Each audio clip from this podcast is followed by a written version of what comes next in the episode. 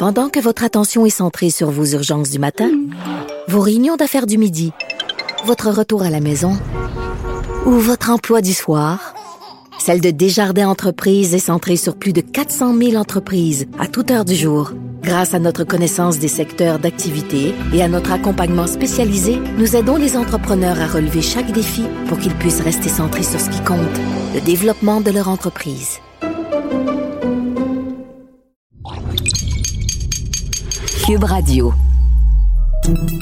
Salut, c'est Charles Dran avec l'équipe dans 5 minutes. On s'intéresse aux sciences, à l'histoire et à l'actualité.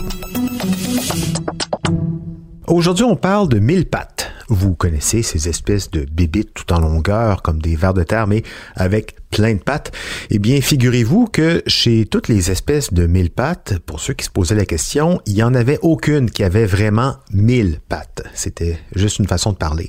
Le record jusqu'à présent était quand même de 750 pattes. Pour une espèce californienne, ça fait donc 375 pattes de chaque côté. C'est quand même pas mal de pattes.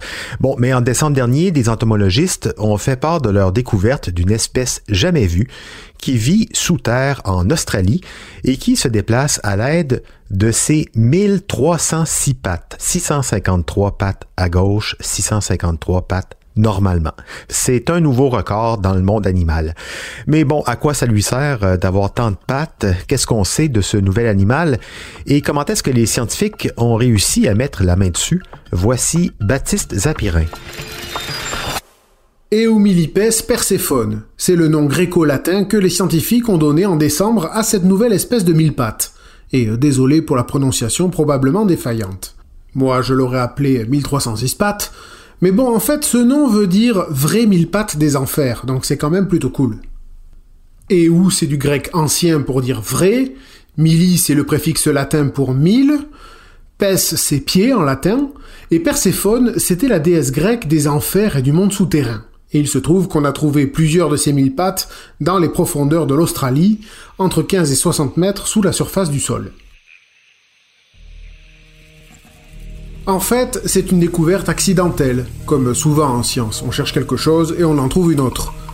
Là, tout part d'une étude d'impact environnemental réalisée pour valider un forage minier dans la région de Goldfields Esperance, dans le sud-ouest de l'Australie, une région semi-aride, mais riche en ressources. La compagnie minière avait déjà creusé plusieurs trous de 15 cm de large, et plus ou moins profonds, donc de 15 à 60 mètres, tout ça pour pouvoir explorer le sol, pour voir s'il y avait des métaux précieux.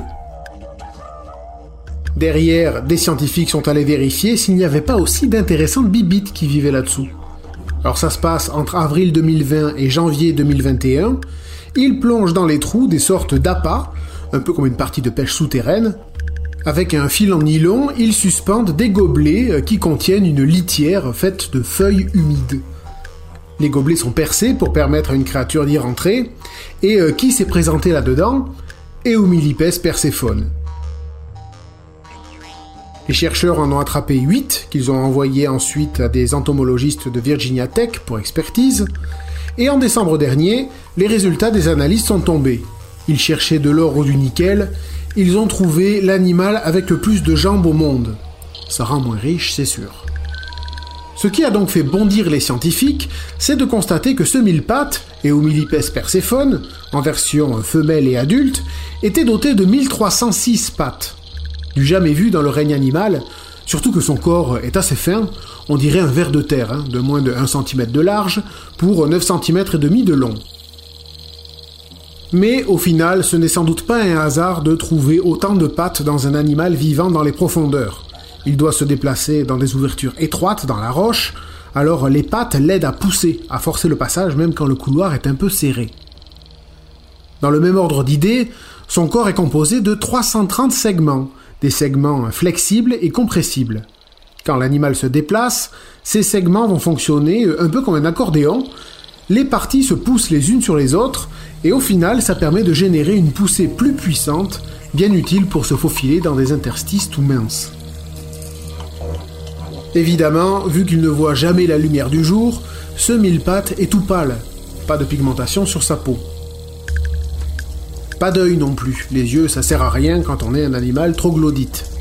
À la place, par contre, deux grosses et larges antennes sur sa tête qui peuvent servir au toucher, à repérer les sons et donc au final à se localiser dans le noir. Bon, et alors à part ça, qu'est-ce que ça mange en hiver ce genre de mille pattes? Et en été d'ailleurs Ben, pas grand chose. La nourriture n'est pas forcément facile à trouver à 60 mètres sous terre, mais au moins notre mille pattes est taillé pour ça. Son appareil digestif est étalé sur tout son corps, il est donc très long, ce qui ralentit sa digestion entre deux bouchées. On suppose qu'il se nourrit de champignons, avec l'espèce de bec qu'il a au bout de la tête. Tout ça est encore relativement nouveau et mystérieux. On ne sait finalement pas grand-chose des mille pattes en général, dont on estime qu'il existe facilement des milliers d'espèces encore inconnues. Bon, au moins maintenant, on sait qu'il y en a au moins un qui a vraiment plus de mille pattes. Ouais, étonnante, ces bibites. Il y a une chose, par contre, qu'on peut dire sur les mille pattes, ce ne sont pas des insectes, hein? Oui, parce que un insecte, ça se caractérise par le fait qu'il a un corps constitué de trois segments et qu'il a six pattes, donc beaucoup moins que les mille pattes. Par contre, les deux appartiennent au même embranchement, les arthropodes, les animaux dits au corps segmenté.